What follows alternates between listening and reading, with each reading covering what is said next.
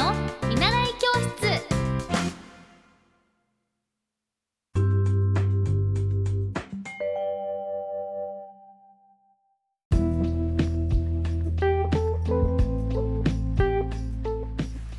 エッティ先生の見習い教室。今日は54回目の放送となっています。皆さんこんばんは。えっと今日は立花かりんちゃん親友の立花かりんちゃんがえっと立ち上げたソロプロジェクトかりんかの日記を見てきました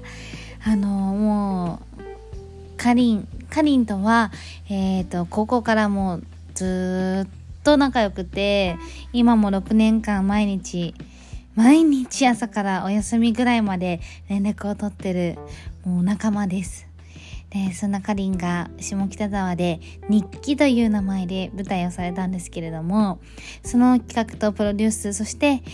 えっ、ー、と、もうすべてご自身も主演をされて、もうずっと楽しみにしていた舞台を見に行きました。えっと、劇団は、あの、劇団普通という、あの、石田、石黒舞さんという方が作詞、作、あの、演出、演出を手掛けてる作品で、あの、内容は、まあ、日記というタイトルで、えっと、家族の物語が描かれています。なんかあの、本当に、あ、わかるわかるっていう舞台を見ていてもその家族のある姿っていうのがすごく共感もするしあなんかまあこの時代の今の時代の流れで考えていかなきゃいけない社会社会のこのなんだろうな今の高齢化社会のこの仕組みっていうのが今見れました。私は今母が50代そして祖父祖母が70代となってくるんですけどやっぱりその15年後10年後も今と同じ形家族のある形でいられるわけではないなとはやっぱり身に染みて感じますそれはその祖祖母がやっぱり老いていく姿であったり自分自身の環境も大きくこう変わっていく中で兄弟もね変わっていく中でやっぱりその段階に合わせたこう家族の形っていうのもあると思うんですよね。でこの舞台の中も中身も詳しくはまだ言えないんですけれどもえっ、ー、とまああらすじを読むとあらすじだけを読むと言える範囲でね。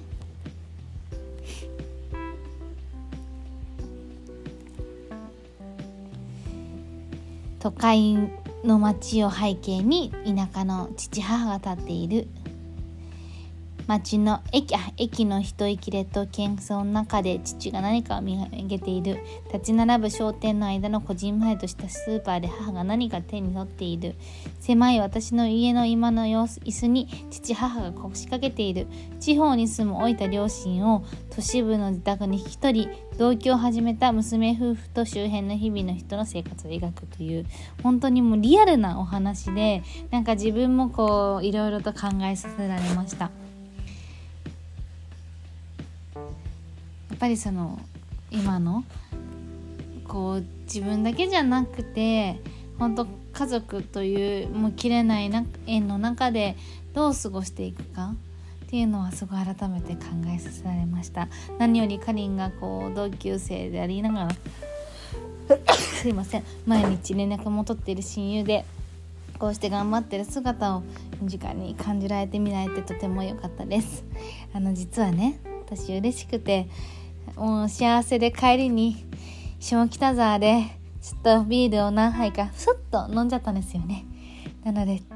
ちょっと今日は更新が遅くなっちゃったわけです。すいません。皆さんももしよかったらかりんかの日記っていうのをあの SNS でも見られますので是非見てみてください。いろんな家族の形あるなと感じました。じゃあまた更新しますね。今日は良かった間に合って。じゃあおやすみなさい。いい夢を見てください。じゃあね